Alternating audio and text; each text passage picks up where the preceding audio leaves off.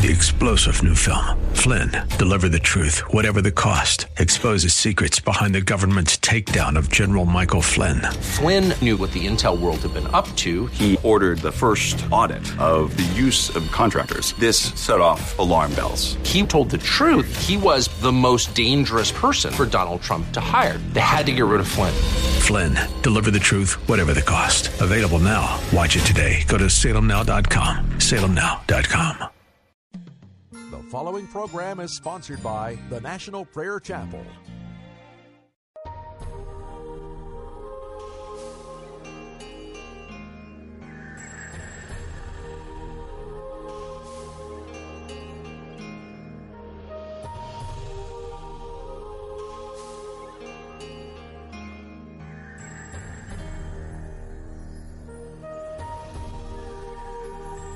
It is better to wait the Lord God Almighty and put your trust fully in Him. It is better to look for His wisdom and timing than lean on what you understand. We have a Father who sees from above. He knows when we have been tested enough, and He works together all things on behalf of the children that He dearly loves. So take heart and be strong, though His ways may seem long. It is better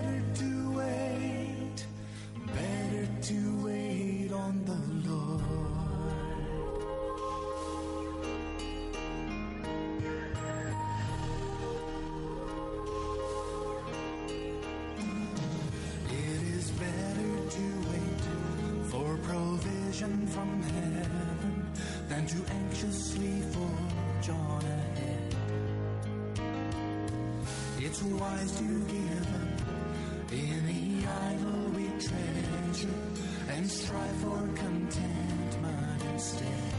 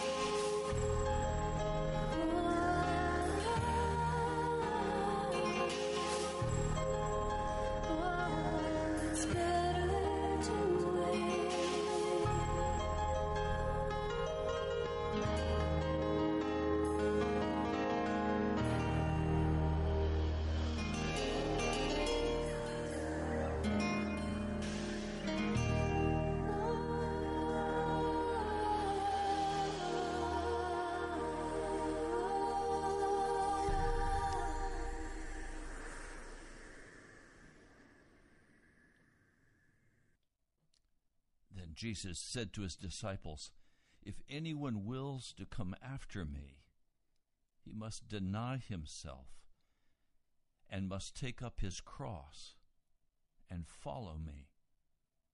For whoever may will to save his life will lose it, but whoever may lose his life for my sake will find it. For what does a man profit if he may gain the whole world may suffer the loss of his soul? Or what will a man give in exchange for his soul? For the Son of Man is destined to come in the glory of his Father with his angels, and then he will reward each one according to his activity. Almighty God, as we come to the broadcast today, we ask that your Spirit would direct our words. For we have chosen, Almighty God, to take up our cross and follow you. Lord, we recognize that all authority and all power rests in your hands, in your heart. Lord, thank you for your kindness to us. Thank you, Lord, for each one who's now listening to this broadcast. I pray you will quicken this word in their hearts. Thank you, mighty King. I pray in your name. Amen. Amen. Welcome to Pilgrim's Progress. I'm Ray Greenley from the National Prayer Chapel. And with me in studio again today is Pastor and missionary Jim Kerwin. Jim, welcome. Thank you, Ray. It's good to be here again. We've been speaking about who has the authority in the kingdom of God. And we recognize that today there's a very popular misconception that somehow God has given me all the authority and God has to do what I ask Him to do. That I'm the one who binds and looses in the name of Jesus.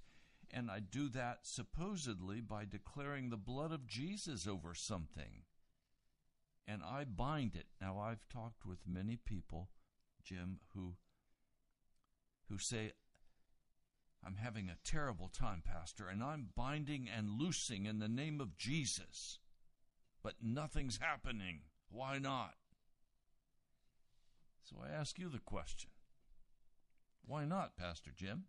Well, what if the verse on which you establish that supposed truth is actually a mistranslation? Is God required to honor a mistranslation of his word. No. That's what it boils down to. Uh, it's interesting. As I was praying last Friday, uh, just waiting on the Lord in the morning, I had to kind of clear my whole schedule because this very subject came up mostly with the idea that we would be on air together. And so I did a study on Matthew 16 19. That's generally ground zero for where this teaching comes from. And it's normally translated this way. Uh, I'm going to read from the New American Standard, but not the current translation. I'm going to read from the one that came out in 1977. It has since been altered. So listen to this, see if it if it sounds like something that you've been taught and you believe. 16:19 in Matthew. I will give you the keys of the kingdom of heaven, and whatever you shall bind on earth shall be bound in heaven, and whatever you shall loose on earth shall be loosed in heaven. So there it is. I have a have a scriptural right to stand on that, right? Well, first of all, contextually, who's Peter speaking? Who's Jesus speaking to? He's speaking to Peter, all right, not necessarily to me or to all of us. But let's just let that one go and let's just actually look at it in the Greek. Now, I don't want to bore you to death with things about Greek tenses, but the tense of something, accurate translation is very important because if we get something wrong, we send people off in the wrong direction. This phrase that's translated shall be loosed in heaven or bound in heaven, uh, let me read it to you in the updated New American Standard that came out in the 1990s. I will give you the keys of the kingdom of heaven, and whatever you bind on earth shall have been bound in heaven. Not shall be, shall have been.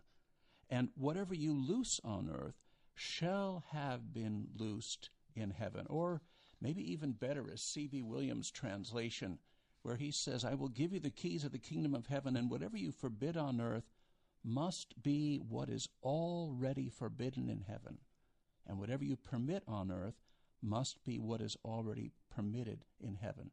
Now, that's a rendering of something in the Greek called the, the perfect passive participle. And again, don't let your eyes cross. We'll be, we'll be through this in about 45 seconds. If something's passive, the action is happening to the, the object. All right? And if it's perfect, that means it's, it's in the past. And the fact that it's a participle means that we've taken a, a verb, we put an ing ending on it, and we've made it adjectival in nature, and it's modifying something. And usually the easiest way to translate that, but it doesn't come across smoothly in English, is whatsoever, having been bound in heaven, you bind on earth. Whatsoever, having been loosed in heaven, you loose on earth. Now, did you notice the order? The order is what is the condition in heaven? That's what you respond to. I could read a bunch of translations, but you could find them on your shelf, no doubt, that say the opposite whatever you bind on earth shall be bound in heaven. That's not an accurate rendition of the Greek. So the thing is done in heaven first, or the acknowledgement of what is already existing in heaven is, is first. And then on that, Peter or Christian believer, you act. So it's not me binding that binds something in heaven. It's not me loosing something that looses it in heaven. It's the fact that it's already been loosed or bound in heaven that allows me to speak a thing because it's true. So, literally, we're saying that Jesus does not give to us the keys of the kingdom and he no longer controls them. Exactly. I mean, he keeps the key of the kingdom. And you know, that's in. And you find that in Revelation. Yeah. It says Jesus who has the key. Yeah, I have the key of death and hell and everything else. The government shall be upon his shoulder. When yes. it has that, that passage in Isaiah, keys used to be a very long affair, about a meter long and very heavy. And for someone to have the, the, the key on his shoulder was another way. Another way to say that was he had the government on his shoulder. He had authority. He, that's right. He's the he's the one who can open and close. I'm the one who opens and no man shuts, and who shuts and no man opens. That's what he says there in those first three chapters of Revelation. Not you have the keys, and whatever you bind and whatever you loose, and, and so forth. It's just in fitting with what he told us in the Lord's Prayer. Thy will be done, as in heaven, so on earth. All right? So that's it fitting with the, the context of the rest of the of the passage, of the rest of Scripture. Read the Williams translation again. All right. I will give you the keys of the kingdom of heaven, and whatever you forbid on earth must be what is already forbidden in heaven, and whatever you permit on earth must be what is already permitted in heaven. Now, I opened with the passage of Scripture intentionally um, out of Matthew, the 16th chapter. Just a few verses after where I read. Just a few verses later, when Jesus says to his disciples, If anyone would come after me, he must deny himself, take up his cross, and follow me. So Jesus does not follow us we follow Jesus. He has the ultimate authority. We don't. He's the one who makes happen in heaven what he wants on the earth. We're simply the functionaries to carry out his will as he reveals that to us. So Jesus doesn't come and sit at this mic and teach you.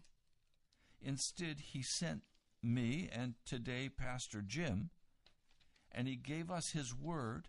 He revealed it to us, and we come and share that with you. And we urge you to check everything we say by going to the scriptures. But when the translation is incorrect, and I could give you other examples of that incorrect translation. If you look in the book of Romans, in the NIV, it will, it will indicate that we are declared righteous. But it's an incorrect translation. It should be, we are made righteous. So, part of what we have to do is very carefully study the scriptures. And particularly, Jim, we have to study them in the context. I mean, you made an astonishing statement last night. You said the Apostle Paul did not write Romans 7. and he didn't write Romans 8 or Romans 6 or Romans 5. And what I meant by that was Paul didn't write in chapters. I mean, yes, he wrote everything that we call those chapters, but for instance, people will pull chapter 7 out as though it's some special, uh, impregnable piece of, of uh, truth that proves that, that we have to have a sinning Christian. But really, if you read it in the context of, especially Romans 5 through 8, he's, he's off on an entirely different thing, saying, You're free. You're dead to the law. You're dead to sin. You've been baptized into Jesus Christ. Here's the condition, chapter 7, of someone who hasn't yet entered into that, ending with, O wretched man that I am. But thanks be to God. And then he goes off into Romans 8 and, and praise God. So that the normal Christian life isn't 7. The normal Christian life is Romans 5 through 8. And this is what happens if you decide you want to live under the law seven. So many Christians live under Romans 7 and never get the victory. That's right, and they think they have scriptural justification because they're going to cling to 7 and not be in context. But the fact is, we have the victory in Jesus. And we have the victory because he has the authority. And his word is the final word. So when we come to this 16th chapter of the book of Matthew. It is of no value or of no profit for you to go around saying, I bind you, Satan, in the name of Jesus, unless in your prayer closet and in your scripture you've been very clear that Jesus wants that bonding, that binding, yes. that binding done in the name of Jesus. Because what is bound in heaven is then to be bound on earth. That's right. Jesus I know, and Paul I know, but who are you? That's what happened to the seven sons of Sceva in in the book of Acts. They and were, they were beaten. Yeah, they were they were using Jesus' name. I'm sure had they been here, they would have been in our time frame. They would have been using all of the you know, the, the pet phrases I bind and I loose and blah, blah, blah. Um, but, you know, one thing I challenge people on well, first of all, just common sense. Okay, what's the biggest planet in our solar system? Do you remember? It's the planet Jupiter. Mm-hmm. All right.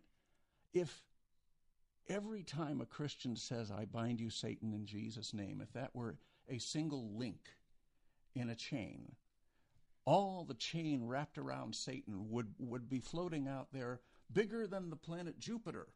But he still seems to be pretty active to me. Um, why is that? Because by and large it's empty words, and those empty words are based on perhaps an innocent reading of Matthew 16 19, whatever you bind shall be done, whereas it's the opposite. If it's bound in heaven, then you bind it on earth. If it's loosed in heaven, you loose it on earth. Now, that represents two different conditions. Let me cover them. One is I find what the matter is in heaven.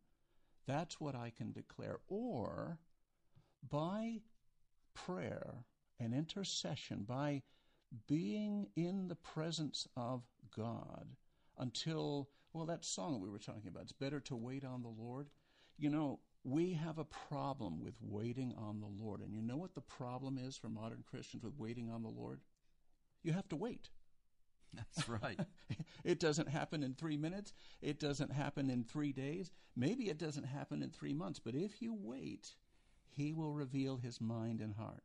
All right. The other, this matter of prayer, I often hear with these people who declare it. They say, well, look at the example of, of Elijah. You know, he just appears out of nowhere in 1 Kings 17 and he says, Thus says the Lord, there's going to be no rain except by my word. And so he's held up as this person who can speak things into, you know, into spirit, into physical reality. It's really interesting that nobody ever takes that event and reads it in the context of Scripture because there is a place that tells us what happened before 1 Kings 17, and that's James chapter 5, where James pulls back the curtain of secrecy that covers everybody who wants to wait on the Lord, who accomplishes things in the heavenlies, in the prayer closet, in small groups of prayer, and isn't looking for any glory he pulls back the curtain and says, Look, do you see that man down there? Back in history, Elijah was a man just like you, just like me, subject to like passions, says the King James. And he prayed earnestly, and he shows his, his Hebrew, his Jewish roots. He uses a Hebraism, and he says, praying he prayed. It's like, I don't know how to express the intensity. It's like prayer squared. He gave himself. How long did he give himself to prayer? I don't know. But I'm sure he was full of passion and, and anger and jealousy for the name of God and love for his people, Israel, and, and just wanting to whoop them up the side of the head as well and saying, Why aren't you believing in Jehovah?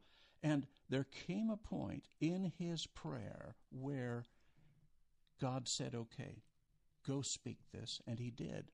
Now we see it in miniature at the end of the event on, on top of Mount Carmel, where after the sacrifice has been consumed, after the priests of Baal have been destroyed, then he goes and he prays.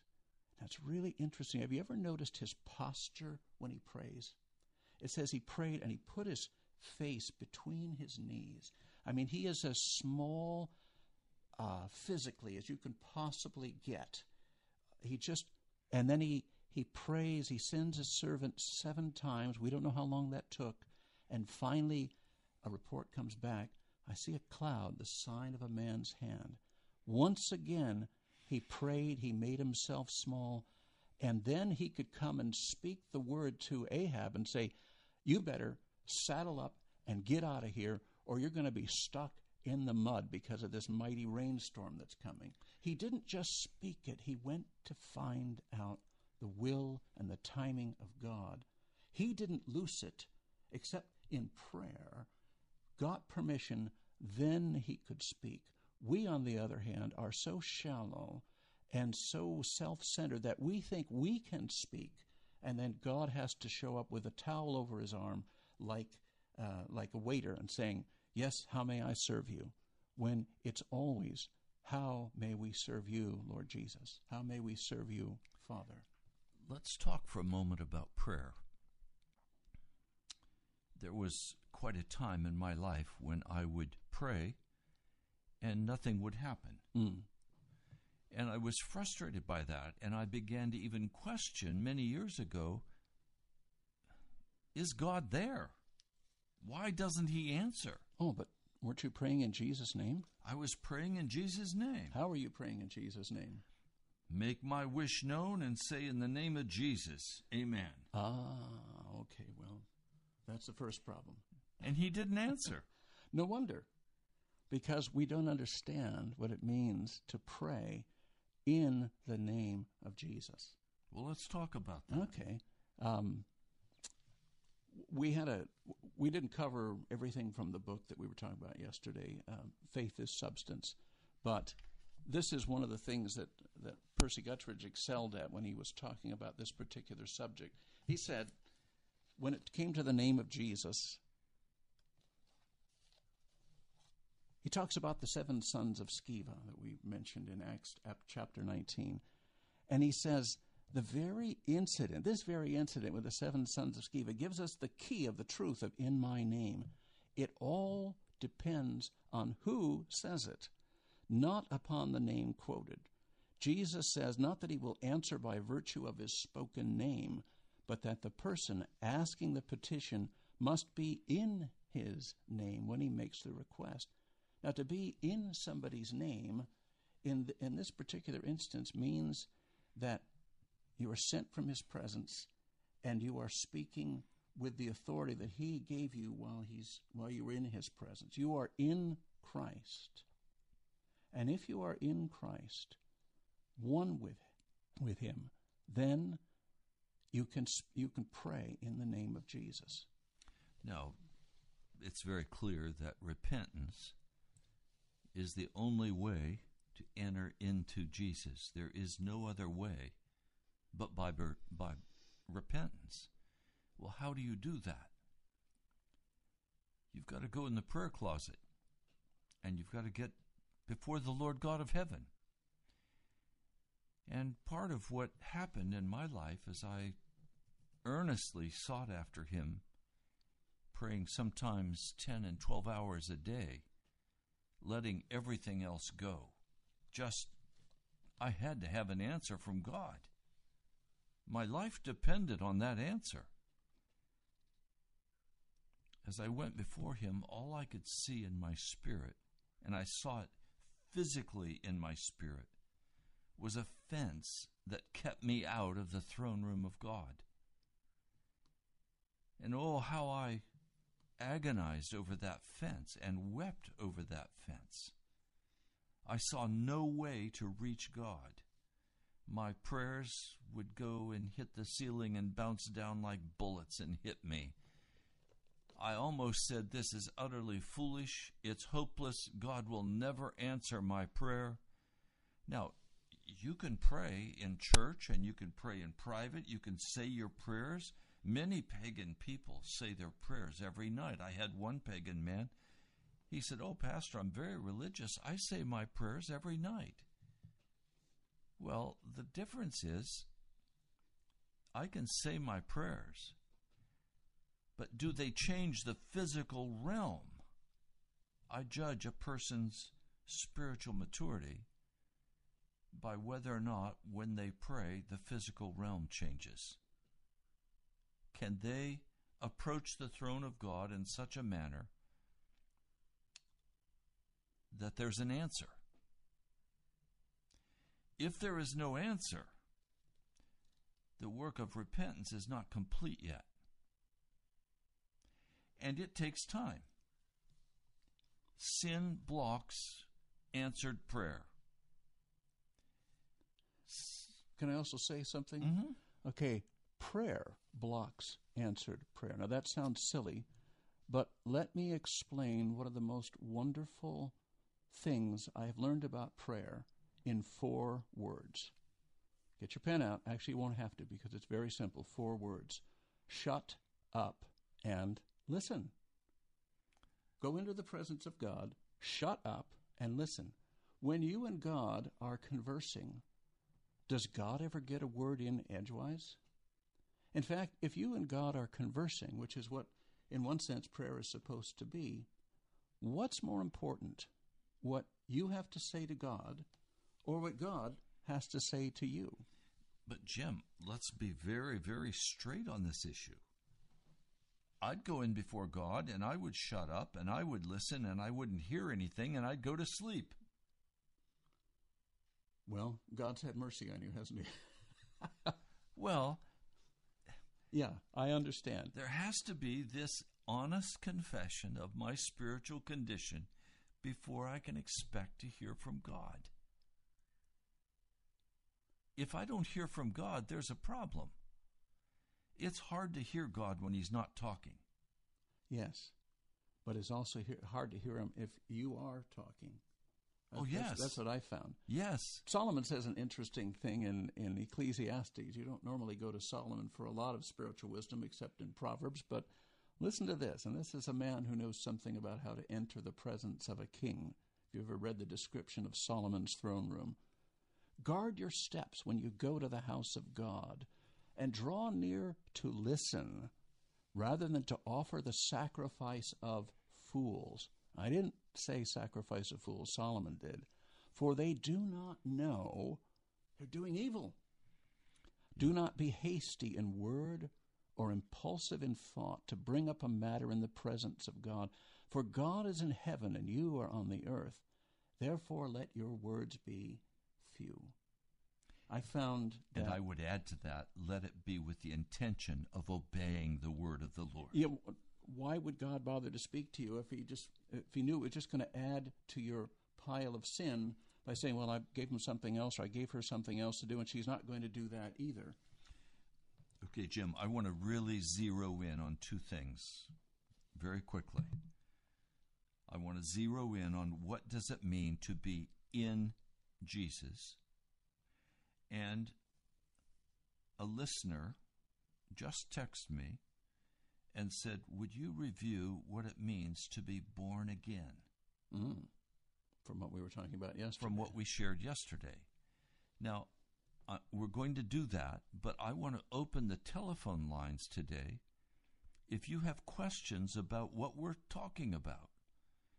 If your heart, you're earnest, and you desire serious answers, or you want to confess that you're not born again and be prayed for, we're here for you. So take a pen and jot down the number 877 534 0780. I'll give you the number once again 877 534 0780. Now, th- I'm not giving you that number to call and argue with us. We're not going to argue with you. We're going to share the straight word of God.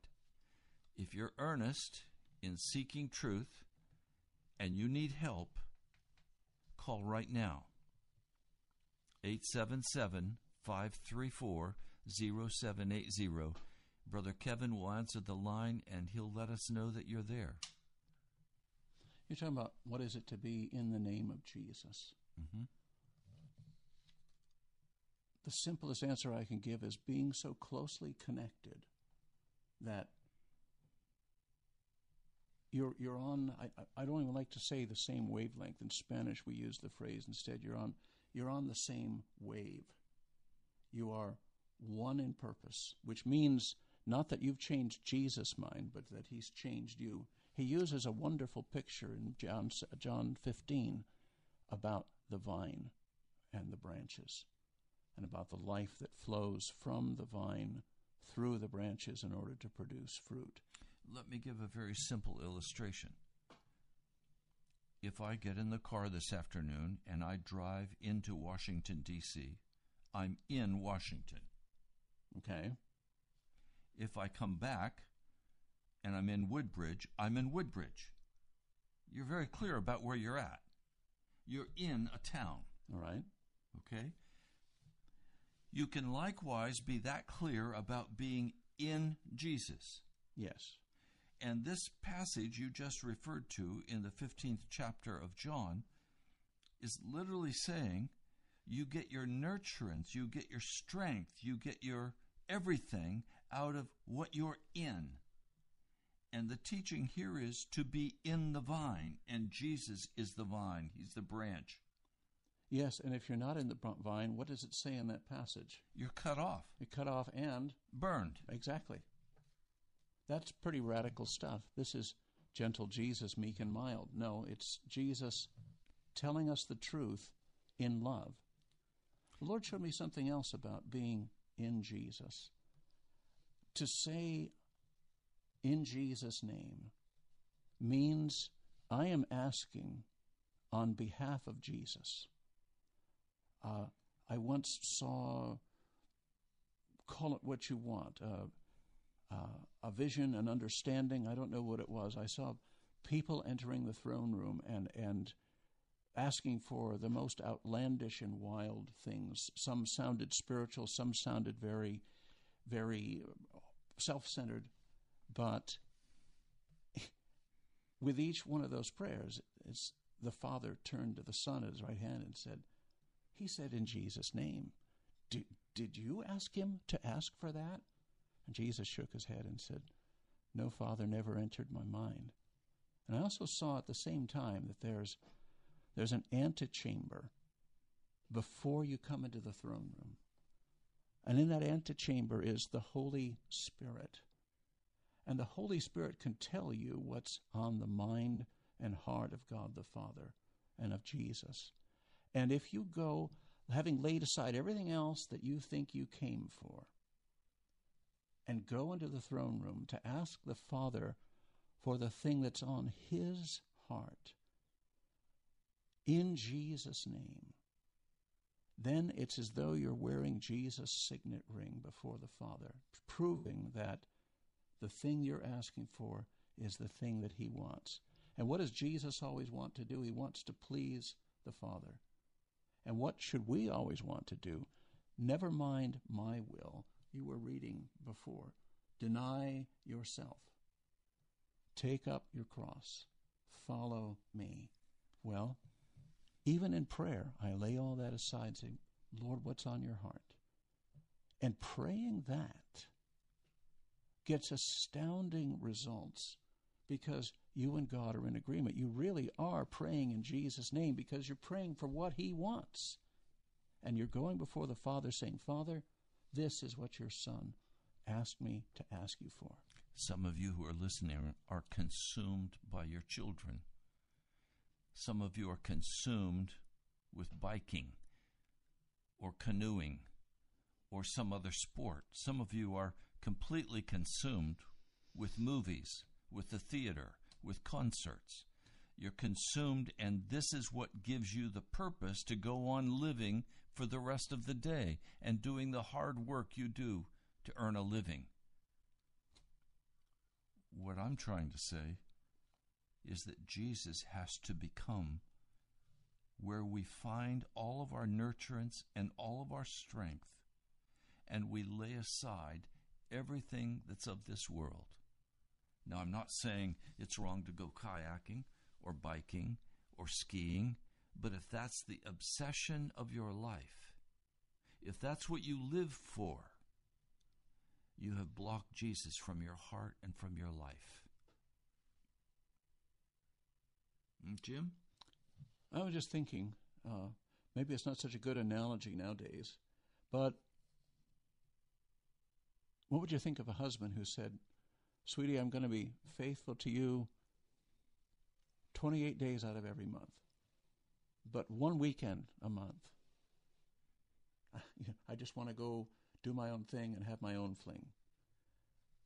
Any wife in her right mind would say, Absolutely not. It's me or nothing. Well, what about what about just one week a year, you know, or, or even one weekend a year? Nope. Your commitment in a marriage is all forever or nothing. And yet, we understand that on a, on a natural level and know that that would be cause for divorce if that ever happened. But somehow, we never applied that to our relationship with Jesus. You know, well, Lord, I'll be faithful except in this, that, or the other matter.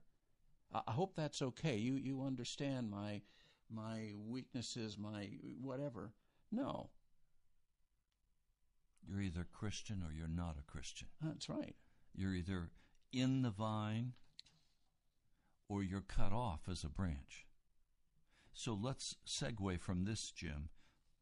Share a bit about what it means to be born again. All right. Shall we review quickly what we talked about mm-hmm. yesterday? All right. What is it that gets born again? What was it that died in the first place? Not Adam's physical body, because that lived to 900 years. It wasn't his soul, because you are a soul. You are yourself. I am a soul. I am myself. So Adam's self wasn't destroyed. And yet God said, On the very day that you eat, you will surely die. What died was his spirit. Spirit connection with God. That's exactly right. And so what is it that's needed to be restored after all of those millennia? What needed to be restored and what was restored, at least potentially for anybody who responds on Calvary, is that the Holy Spirit can come. Uh, you know, the, the description that Gabriel gives to Mary about what's going to be conceived in her womb is is very apropos really.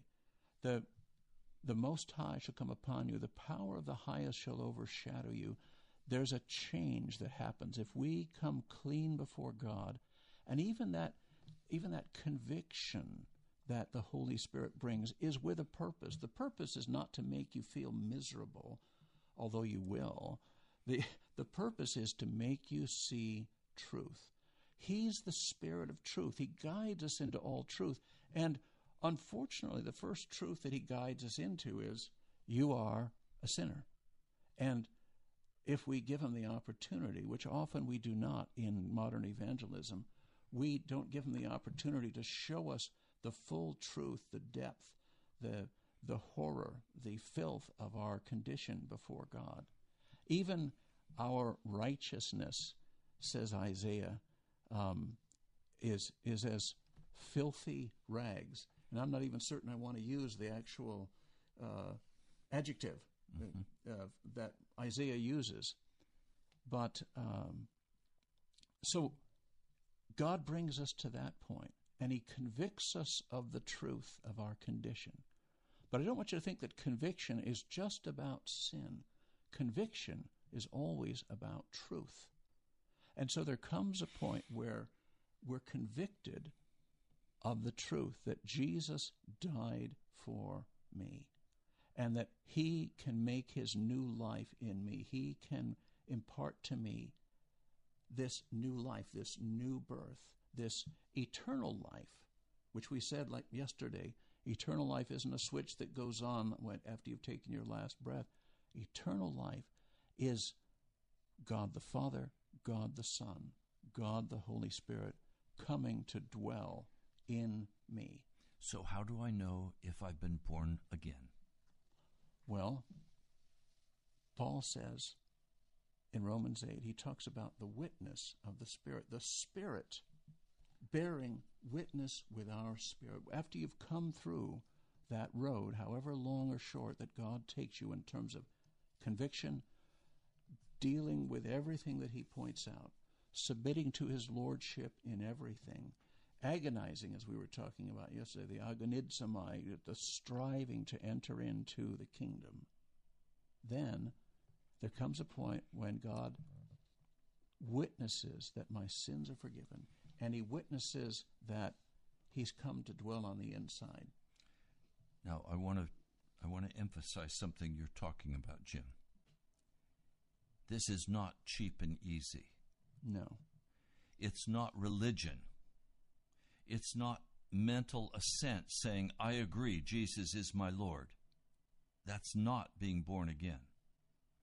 To be born again, you're going to have to take the time and the energy to carefully examine your life in the light of the Holy Spirit and the Scriptures and recognize every area where you have rebelled against God and lived your own life, even your own religious life, and lay that down at the at the feet of Jesus and confess it and say, This is what I've done.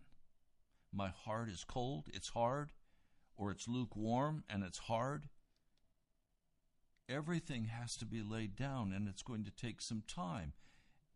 It's helpful to take a sheet of paper and write down every person you have hurt. And another piece of paper, every person who has hurt you. And then go through those and examine carefully and say, these are the ones I've hurt. Have I have I made restitution? Have I made it right with them? Sometimes you can't, but most times you can. And then again, to look carefully at who has hurt me? Have I forgiven them, or do I hold a grudge? Your sins cannot be forgiven until you forgive those who have hurt you or wronged you. So, this issue of being born again is not a matter of just words, it's a matter of very carefully walking under the direction of the Holy Spirit, saying, Lord, I desire to be born from above. I desire to become a new person. I know that when I become a new person, I will no longer lust after pornography. It won't interest me. I'll no longer lust after money. It will no longer interest me. I'm no longer going to lust after the world, the flesh, or the devil. It's done.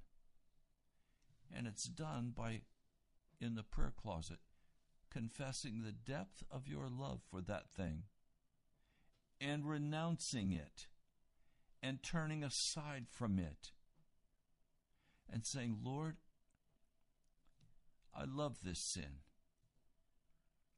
but it's standing between us. Would you cause my heart to turn away from it and hate it?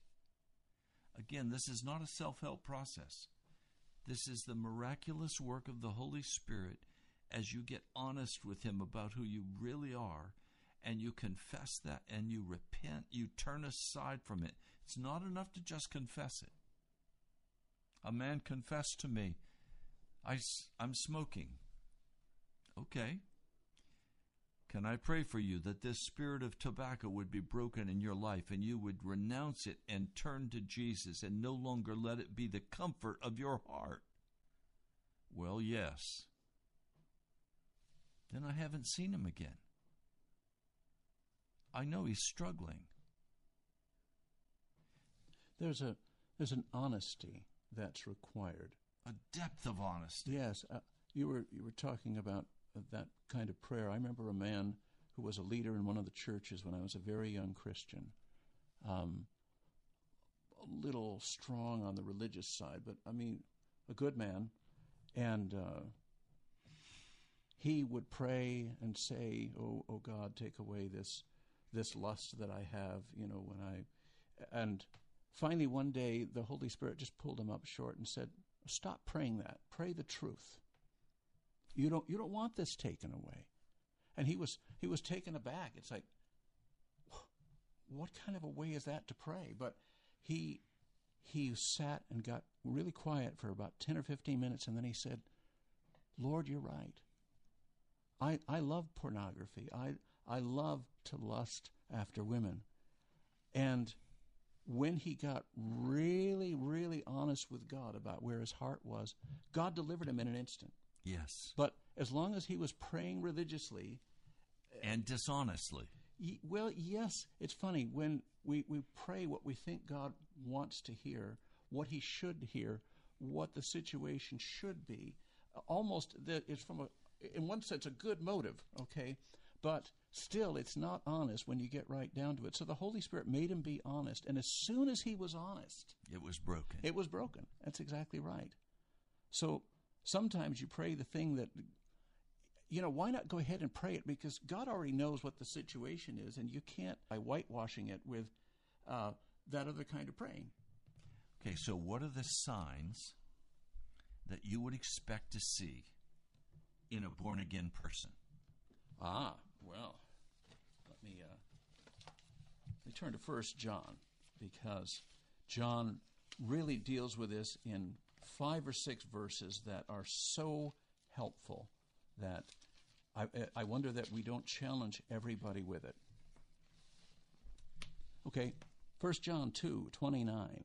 If you know that he, meaning Jesus, is righteous, you know that everyone who practices or does righteousness is born of him. So this isn't imputed righteousness, this is righteousness coming out as a fruit. There's a sign of the new birth. 1 John 3, verse 9. No one who was born of God practices sin. And because his seed abides in him, and he cannot sin because he's born of God. Oh my goodness. Uh, sign of the new birth. Jump over to 1 John 4, verse 7. Um, Beloved, let us love one another, for love is from God, and everyone who loves is born of God and knows God. So there we've got doing righteousness, uh, deliverance from inbred sin, walking in love. 1 John 5, verse 4 For whatever is born of God overcomes the world. And this is the victory that's overcome the world, our faith. You know, it kind of brings it back around to where we started. Is the faith that you walk in, the faith you declare, never mind binding, loosing, all the rest of that, is that faith, that sign of the new birth, able to set you absolutely free from everything that's in the world the lust of the flesh, the lust of the eyes, and the boastful pride of life? That's God's measuring stick. And then down in 1 John 5:18, we know that no one who's born of God sins. Oh, I thought he already said that. Well, he's underlining it. But he was born of God keeps him, and the evil one does not touch him. And Jesus said that same thing. The evil one comes and finds nothing in me. I want to give also four very simple steps out of the Welsh. Number one, confess every known sin. Honest. Two, put aside every doubtful habit. Three, obey the Holy Spirit promptly as you walk through this process. And four, begin to confess Jesus Christ publicly. Begin to share what you're going through and what you're talking about share it openly and publicly, confessing the name of Jesus. You can be born from above, but you can also call yourself a Christian and be very religious, have no victory in your inner world or your inner life, and crash and burn in the end because it was false you never paid the price to be crucified with Christ. You named it and claimed it. You you commanded this and you commanded that. But in the end, you weren't honest with God. Brother Jim, we've come to the end of the broadcast again. I thank you for being with me. Well, thank you for having me. I've enjoyed this. And I'm going to ask Pastor Jim if he would pray for you. Heavenly Father, thank you so much for those who are listening, whether live on the radio or the, the rebroadcasts afterwards or the just on the YouTube channel, wherever it is. Lord, in these people, there's a hunger. In these saints, there's a, a desire to know you, to walk in the fullness of all that you have in the new birth, to walk in the fullness of all that you have in that state that we call faith. Yes. Lord, we ask now that what you have reserved for them in heaven full conviction, full pardon, full deliverance from sin, full knowledge of Jesus living in their heart, that that would be loosed in their lives by their obedience to you. Thank you, Jesus. Amen. Amen. Well, you've been listening to Pilgrim's Progress. I'm Pastor Ray Greenley. Pastor Jim Kerwin has been my guest today. I pray that this has challenged you and that you will put into practice, even as soon as you go off air with us, that you would seek Jesus with all your heart. God bless you. I look forward to hearing from you. Go to our webpage, nationalprayerchapel.com. We'll talk soon. Amen.